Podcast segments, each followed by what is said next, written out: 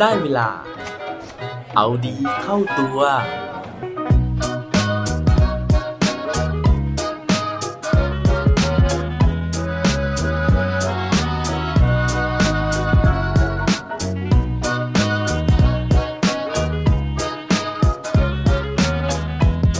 คุณเคยต้องโค้ชใครในชีวิตบ้างไหมครับ สวัสดีครับ พบกับผมชัชวานแสงบริติกร และรายการเอาดีเข้าตัว รายการที่จะคอยมาหมั่นเติมวิตามินดีดด้วยเรื่องราวแล้วก็แรงบันดาลใจ เพื่อเพิ่มพลัง และภูมิต้านทานในการใช้ชีวิตให้กับพวกเราในทุกๆวัน ผมเปิดประเด็นวันนี้ในเรื่องของการโค้ชนะฮะหรือว่าโคชชิ่งนะครับซึ่งหลายคนอาจจะกลัวกับคำคำนี้นะครับเพราะว่าที่ผ่านมาเนี่ยมันมี เรื่องราวหรือว่าเหตุการณ์หลายอย่างที่เกิดกับโค้ชหรือว่าไลฟ์โค้ชนะฮะซึ่งอาจจะทำให้ภาพลักษณ์ของคนที่ต้องเกี่ยวข้องกับการที่จะชี้แนะนำพาคนอื่นไปให้ถูกทางเนี่ยมันมีความหมายในเชิงที่เป็นแง่ลบมากขึ้นนะครับ แต่ว่าผมต้องบอกก่อนนะฮะว่าพวกเราทุกคนนะฮะในชีวิตนี้เนี่ยมีโอกาสในการที่จะต้องเป็นไลฟ์โค้ชให้กับใครสักคนหนึ่งได้อยู่ตลอดเวลา อย่างเช่นนะฮะถ้าเกิดว่าใครที่เป็นพ่อคนแม่คนนะฮะหน้าที่ดังกล่าวเนี่ยถือว่าเป็นไลฟ์โค้ชโดยธรรมชาติเลยนะครับเพราะว่า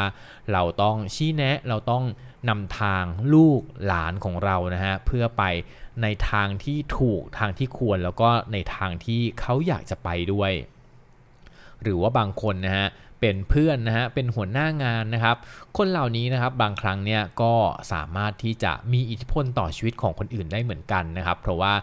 หลายคนเลยนะฮะที่มีเพื่อนที่ดีนะฮะสามารถที่จะชี้แนะแนวทางนะครับ หรือว่าให้คำปรึกษาเราเพื่อที่จะแก้ปัญหา หรือว่าหลุดพ้นจากปัญหาได้ในหลาย ๆ ครั้ง แต่ไม่ว่าจะเป็นโค้ชในชีวิตนะฮะหรือว่าจะเป็นโค้ชแบบที่เป็นโค้ชนักกีฬาต่างๆนะครับผมเชื่อว่ามันมีเรื่องราวหรือว่ามันมีหลักการบางอย่างเนี่ยที่สามารถที่จะเอามาปรับใช้ร่วมกันได้นะฮะถ้าเกิดว่าพร้อมแล้วไปฟังพร้อมกันได้เลยครับ เรื่องราวที่ผมจะพูดถึงในวันนี้นะฮะ เป็นเรื่องราวของโค้ชคนหนึ่งนะครับ แต่ว่าเขาไม่ใช่ไลฟ์โค้ชนะฮะ แต่ว่าเขาเป็นโค้ชนักกีฬา แต่ผม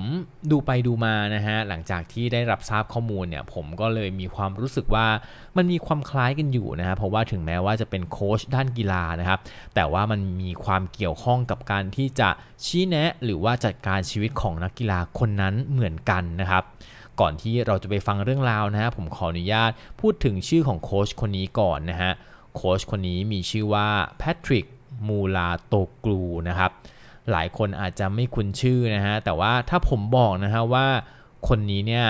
เขาเป็นโค้ชของเซเรนาวิลเลียมนะครับนักกีฬาเทนนิสหญิงมือหนึ่งของโลกนะฮะทุกคนก็น่าจะร้องอ๋อกันขึ้นมานะครับซึ่งคุณแพทริก มูลาโตกูนะฮะชื่อแปลกๆแบบนี้เนี่ยเป็นเพราะว่าเขาเป็นชาวฝรั่งเศสนะฮะแล้วก็ประวัติของเขาเนี่ยโชกโชนมากนะฮะเพราะว่านอกจากจะเป็นโค้ชให้กับเซเรนาวิลเลียมตั้งแต่ปี 2012 เป็นต้นมาแล้วเนี่ยก่อนหน้านี้นะฮะเขาก็เกี่ยวข้องกับนักกีฬาระดับท็อปของโลกหลายคนเลยนะฮะไม่ว่าจะเป็นมาร์กอสแบกห์ดาติสนะครับคนนี้เนี่ยเขา groom นะฮะหรือว่าเขาเนี่ย ฟูมฟักนะฮะแล้วก็ให้การดูแลมาตั้งแต่ยังเป็นแบบเด็กและเยาวชนอายุ 13 เลยนะฮะจนกระทั่งสามารถเข้ารอบลึกๆ ของออสเตรเลียนโอเพนได้ตอนอายุ 20 นะครับ ก่อนที่จะแยกทางกันไปนะฮะ นอกนั้นเนี่ยก็ยังมีนักกีฬาเทนนิสอย่างอนาสตาเซียนะครับพาฟลิวเชนโควานะครับหรือว่ายานีนาวิกเมเยอร์นะครับลอร่าร็อบสันนะครับเจเรมีชาร์ดีกริกอร์ดิมิทรอฟนะครับ แล้วก็มาถึงเซเลนาวิลเลียมนะฮะหลังจากนั้นก็ยังมีอีกนะฮะไม่ว่าจะเป็นสเตฟานอสซิตซิพาสนะครับกับโคโค่กอฟฟ์นะครับก็ทั้งหมดนี้เป็นรายชื่อนักกีฬาที่เขาดูแลอยู่นะฮะซึ่งเรื่องราวของแพทริกนะฮะที่ผมได้ไปเจอมาเนี่ยผมดูมาจากสารคดีใน Netflix นะครับโดยเขาได้มาเปิดเผยถึงเคล็ดลับนะฮะในการที่เขาเป็นโค้ชที่ประสบความสำเร็จนะครับแล้วก็ทำให้นักกีฬาเนี่ยประสบความสำเร็จได้ จริงๆ เขาบอกนะฮะว่าเคล็ดลับของเขานะฮะมันมีอยู่ประมาณ 5-6 ข้อนะครับ ข้อแรกเลยเนี่ยเขาบอกว่าการที่เขาจะเป็นโค้ชที่ดีได้นะครับ ข้อหนึ่งก็คือเขาต้องไม่กลัวว่าจะถูกไล่ออกนะฮะเขาบอกนะฮะว่าถ้าเกิดว่าโค้ชเนี่ยกลัวว่าจะถูกไล่ออกนะครับ ก็จะไม่เป็นตัวของตัวเองนะฮะแล้วก็นักกีฬาเนี่ยก็จะสามารถสัมผัสได้ถึงความไม่มั่นใจนะครับแล้วก็นักกีฬาเนี่ยเขาต้องการนะฮะการชี้แนะนะฮะเขาต้องการคนที่เห็นต่างจากเขานะฮะเพื่อที่จะแนะนำแนวทางให้กับเขาได้นะครับอย่างมีเหตุการณ์หนึ่งนะฮะตอนที่คุณแพทริกเนี่ยเขาต้องโค้ชคุณเซเลนาครั้งแรก ๆ เลยนะฮะเซเลนาเนี่ยเขามาถึงสนามนะฮะเขาก็ไม่สบตานะฮะไม่มองหน้าแพทริกเลยนะครับแพทริกก็ต้องเดินเข้าไปนะฮะแล้วก็ ตบที่หมวกของเซเลน่านะฮะแล้วก็บอกว่าถ้าเกิดว่าเซเลน่าอยากจะให้เขาเป็นโค้ชจริง ๆ นะครับ อย่างแรกเลยคือเมื่อมาถึงสนามนะฮะก็จะต้องกล่าวคำสวัสดี และข้อที่2นะฮะคือจะต้องมองหน้าเขาทุกครั้งเวลาที่เขาคุยด้วยนะครับ นั่นทำให้เขาได้รับความนับถือนะฮะจากเซเลนาแล้วก็หลังจากนั้นเนี่ยเขาก็เป็น partner ที่ดีให้แก่กันและกัน อย่างที่2นะฮะเขาบอกนะครับว่าบางครั้งเนี่ยคนที่ถูกโค้ชนะฮะอาจจะทำข้อผิดพลาดบ้างนะฮะแต่ว่าเราต้อง support นะฮะแล้วก็ต้องอย่าให้ mistake หรือว่าความผิดพลาดนั้นเนี่ยมันกลายมาเป็นตัวตนของคุณนะครับ อย่างเช่นตอนที่เซเลน่านะฮะเขามีประเด็นตอนที่เขาเข้าชิง US Open นะครับแล้วก็เขาถูกจับได้นะฮะว่า เหมือนเซเลน่าเนี่ยมองไปที่แพทริกนะฮะซึ่งส่งสัญญาณมือในการที่จะแก้เกมในเกมนั้นอยู่นะครับปรากฏว่ามันเป็นการผิดกฎนะฮะซึ่งเซเลน่าเนี่ยเขาก็หงุดหงิดมากนะฮะเพราะว่าเขารู้สึกว่าเขาไม่ตั้งใจนะครับแต่ว่าสุดท้ายแล้วเนี่ยแพทริกก็แนะนำเซเลน่านะฮะให้จัดการกับเหตุการณ์ในครั้งนั้นนะครับและสุดท้ายเนี่ยตอนที่ขึ้นรับรางวัลนะฮะเซเลน่าก็บอกว่าถึงแม้ว่าเหตุการณ์ในวันนี้เขาจะใช้อารมณ์มากมาย และเขารู้สึกว่ามันไม่ยุติธรรม แต่ว่า เขาอยากจะให้ทุกคนเนี่ยลืมเหตุการณ์ในวันนี้ และขอให้ทุกคนเนี่ยชื่นชมกับการเป็นแชมป์ของนาโอมิในวันนั้นนะครับ เพราะว่านี่เป็นแกรนด์สแลมแรกของนาโอมินะฮะ แล้วก็อยากให้ทุกคนเนี่ยชื่นชมแล้วก็มองว่านาโอมิเนี่ยชนะอย่างขาวสะอาด แม้ว่าข้างในจิตใจเขาจะรู้สึกไม่แฮปปี้ก็ตาม ข้อต่อมานะฮะแพทริกเนี่ยเขาแนะนำนะฮะว่า อารมณ์เนี่ยนะครับมันไม่ใช่ปัญหานะฮะแต่ว่าการใช้อารมณ์แก้ปัญหาเนี่ยมันจะทำให้เกิดปัญหา เพราะว่ามันมีเหตุการณ์หนึ่งนะฮะในสมัยที่เขาเนี่ยเป็นโค้ชให้กับมาคัสแบ็กอาร์ติสนะครับตอนนั้นเนี่ยเขาบอกว่ามาคัสพอเขาประสบความสำเร็จนะครับเขาก็รู้สึกว่าการซ้อมอย่างหนักเนี่ยมันไม่ใช่สิ่งที่เขาต้องการ เพราะฉะนั้นเขาก็ต้องการการพักที่มันมากขึ้นนะครับ ซึ่งสุดท้ายแล้วเนี่ยมันส่งผลให้ร่างกายของมาคัสครับไม่พร้อมนะฮะแล้วก็พอไปลง แข่งขันนะครับ ปรากฏว่าตะคิวขึ้นนะฮะ ซึ่งทำให้การแข่งขันครั้งนั้นเนี่ยเขาไม่ประสบความสำเร็จ ตอนนั้นเนี่ยแพทริกเขาโมโหมากนะฮะ แล้วเขาก็รู้สึกว่าเขาเนี่ยได้ใช้อารมณ์กับมาคัสนะครับ ซึ่งสุดท้ายแล้วเนี่ยทั้งสองคนก็ต้องแยกทางกันนะครับ ก็มาคัสก็ไปหาโค้ชใหม่นะฮะ ซึ่งแพทริกบอกว่าเหตุการณ์ในครั้งนั้นเนี่ยสอนเขาเลยนะฮะว่า การใช้อารมณ์แก้ปัญหาเนี่ยมันไม่ได้ช่วยไม่ได้มีประโยชน์อะไรใด ๆ เลยนะครับ เพราะฉะนั้นเนี่ยเขาต้องสุขุมกว่านี้นะฮะถ้าเกิดว่าเขาอยากจะเป็นโค้ชที่เดินไปเคียงข้างนะฮะกับนักกีฬาที่เขาโค้ชอยู่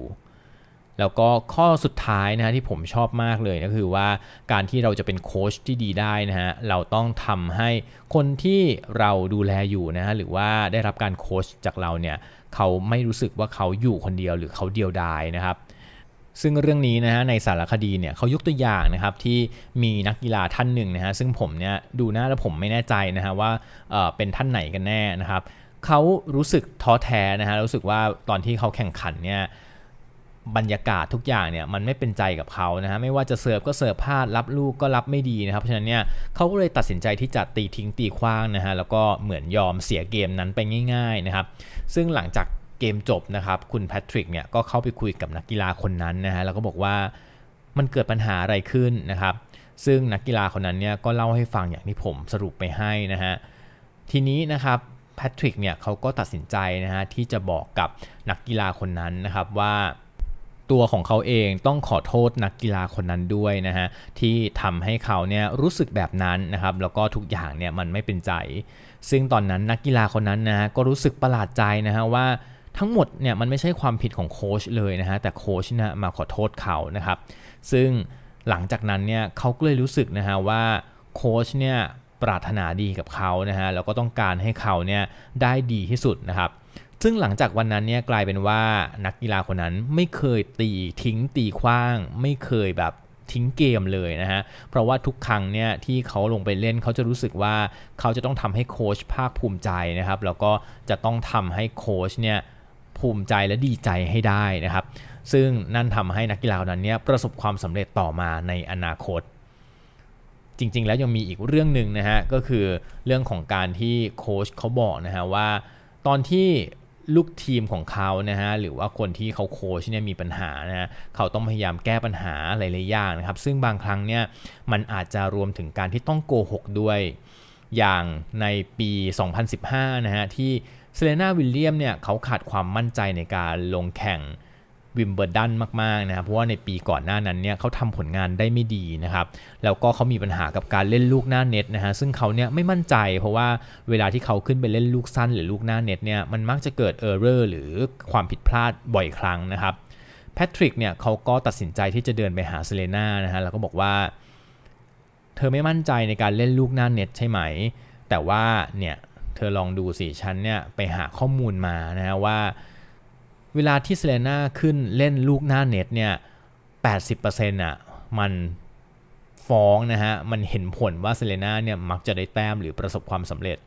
ซึ่งตอนแรกเนี่ยเซเลน่าเขาก็ไม่มั่นใจนะฮะ แต่ว่าปรากฏว่าพอเขาดูสถิติอะครับมันก็เป็นแบบนั้นจริงๆ เพราะนั้นเนี่ยเซเลน่าเขาก็เลยรู้สึกมั่นใจขึ้นมานะฮะแล้วก็เขาเนี่ยเล่นลูกหน้าเน็ตบ่อยขึ้น แล้วมันก็ประสบความสำเร็จบ่อยขึ้น ซึ่งแพทริกเนี่ยเขาก็มายอมรับทีหลังนะฮะว่าเลข 80%นั้นนะครับเขาบอกไม่ได้หรอกว่ามันเป็นเรื่องจริง แต่ว่าสุดท้ายเนี่ยหลังจากที่เขาบอกเซเลนาไปแบบนั้นแล้ว แล้วก็เธอมีความมั่นใจขึ้นตัวเลข 80%นั้นเนี่ยมันก็กลับกลายมาเป็นเรื่องจริงในที่สุด นั่นก็เป็นเคล็ดลับนะฮะเป็นเรื่องราวที่แพทริก โมโล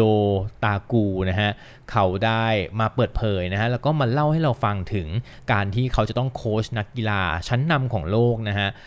ซึ่งหลักๆ แล้วเนี่ยที่ผมจับใจความสำคัญได้ก็คือเรื่องของการที่เขาต้องมีจิตวิทยานะฮะในการที่จะคอยสังเกตว่านักกีฬาที่เขาดูแลอยู่เนี่ยอารมณ์ความรู้สึกเป็นยังไงนะฮะแล้วเขาต้องอยู่เคียงข้าง แล้วก็คอย support เพื่อให้กำลังใจนะฮะเพื่อให้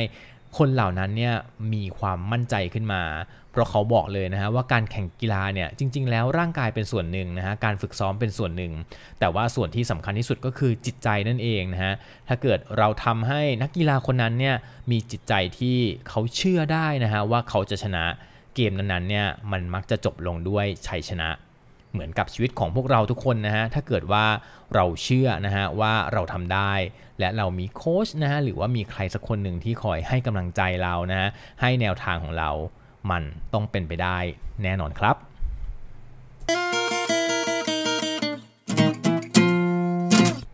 และปิดท้ายวันนี้ด้วยโคดดีโคดโดน เขาบอกไว้ว่า tennis is just like everything else work on it and you will improve เทนนิสก็เหมือนกับทุกเรื่องอื่นๆในชีวิตของเรานะฮะ ก็ถ้าเกิดว่าเราพยายามที่จะฝึกซ้อมนะฮะ รับรองว่ามันต้องพัฒนาแน่นอนครับ อย่าลืมกลับมาเอาดีเข้าตัวกันได้ทุกวันจันทร์ พุธ ศุกร์ พร้อมกด subscribe ในทุกช่องทางที่คุณฟัง รวมถึงกดไลค์ กดแชร์ ดยแบ่งปันเรื่องราวดีๆ ให้กับเพื่อนๆของคุณผ่านทุกช่องทางโซเชียลมีเดีย สุดท้ายนี้ขอให้วันนี้เป็นวันดีๆของพวกเราทุกคน สวัสดีครับ